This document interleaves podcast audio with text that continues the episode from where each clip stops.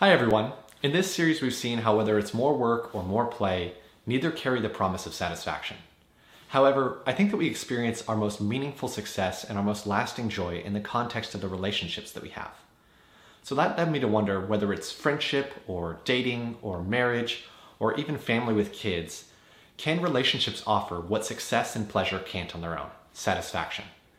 I think if one relationship has the best chance of doing that, it's our closest and deepest relationship. That's in marriage.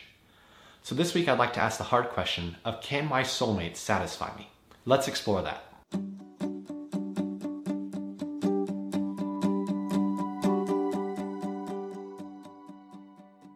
When I was single, I remember thinking that whenever I found the one, I would finally find lasting happiness, that I would finally find what was sort of missing from my life.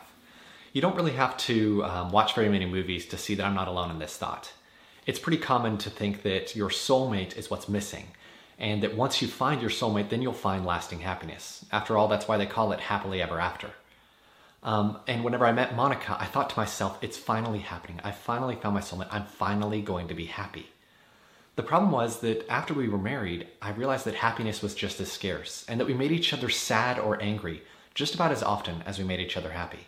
So what went wrong? If my soulmate was supposed to make me happy and I wasn't happy, did that mean that I hadn't married my soulmate? That Monica wasn't my soulmate? Now, before I worry you, Monica and I are very happily married, but we didn't start out this way. And these were real concerns for me. And I think that they're concerns that a lot of us have at different times behind closed doors. Did I marry the right person? And I think that it's only natural to have these concerns because the culture that we live in promises us that our soulmate will finally satisfy us and make us happy. But once we're married and we're not happy, then it's natural to wonder whether or not we chose wrong. I think that this might even help to explain why so many are delaying marriage because they don't want to choose wrong. However, we started out this series by acknowledging that God is the source of our satisfaction and that He doesn't allow anything else to take that role of providing satisfaction for us because it's our pursuit of satisfaction that drives us on to look for Him and build a relationship with Him for our own good. So it's no surprise then that even marriage can't replace God's role as the source of our satisfaction. What does that mean? Well, specifically, I think what it means is that this ideal soulmate who will finally complete us is actually an idol, masquerading as a daydream. Now, please don't misunderstand me. Marriage is a gift from God that we're meant to enjoy. Just like work or pleasure from the previous two posts, marriage is one of life's good things that we're meant to enjoy. Proverbs 5 18 to 19 encourages us to enjoy marriage. But while we can enjoy these things, they can't satisfy that longing in our heart. What's more, if we look to work or pleasure or even relationships as the source of our satisfaction, that will rob us of the joy that they're intended to give us. Now, we've seen in this series consistently that whenever we look to God as the source of our satisfaction, then He allows us to experience it. He allows us to experience it in both work and pleasure by making our success meaningful and our pleasure lasting. In both of those, what Proverbs 10:22 is true, that the blessing of the Lord makes rich and he adds no sorrow with it. The same is true in our marriage. Whenever we allow God to assume the proper role in our marriage, then his blessing makes our marriage rich with joy and he adds no sorrow with it.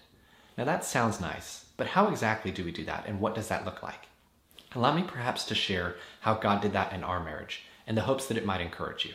Whenever we were first married, I felt that I had some needs that only Monica could satisfy.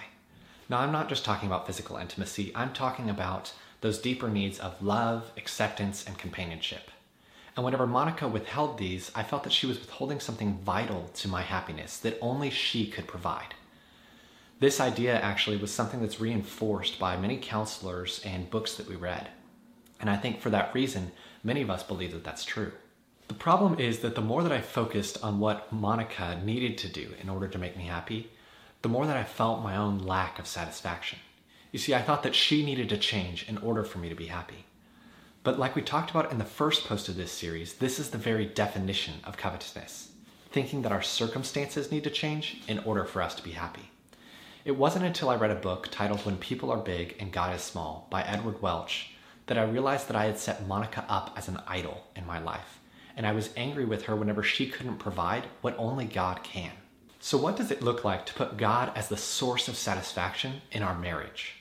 For me, it looked like this Whenever Monica didn't give me what I wanted, I realized that my own unhappiness was the result of my own imperfections rather than hers. You see, whenever we think that our spouse needs to change in order to make us happy, it's actually a sign that we need to change in order to make us happy. Rather than taking what I what was wrong to her and saying, "Here's what you're doing and here's what I need," I learned instead to take it to God and say, "Here's where I'm struggling and I need your help." Whenever our covetousness goes unchecked, then no one can make us happy. But whenever we lean on God for our contentment, then no one can steal our happiness. Now, marriage isn't the only relationship that we do this with, and relationships aren't the only thing that we do this with. Maybe it's on a small scale. I'll be happy whenever I get in shape.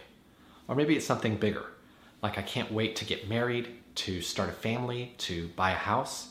Or maybe it's somewhere in between. Once I get that new job, things will be a little bit easier. Now, I've got to be honest, I have a thought like this probably on a weekly basis that the next thing will be ever so slightly better or enjoy, more enjoyable or more meaningful than the last thing.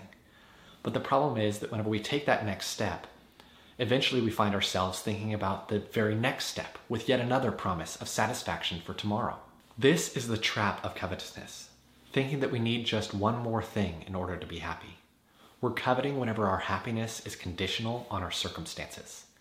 Rather than looking to something new to be satisfied, talk to Jesus about where you are and why you aren't satisfied. He longs to help us feel satisfaction. He wants us to enjoy work, to enjoy pleasure, to enjoy relationships, to enjoy life. And He does this by His gift of contentment to us, which is a virtue that He develops in us as we discuss with Him why we aren't happy and we recognize that He alone can satisfy our heart's desire. If you would like more content, don't forget to subscribe to our podcast. You can also find videos of our content on the Loving Theology YouTube channel. Visit us at lovingtheology.com to find all of our posts and links to our references. You can also subscribe to our email at our website or follow us on Instagram or Facebook. Thanks again for joining us.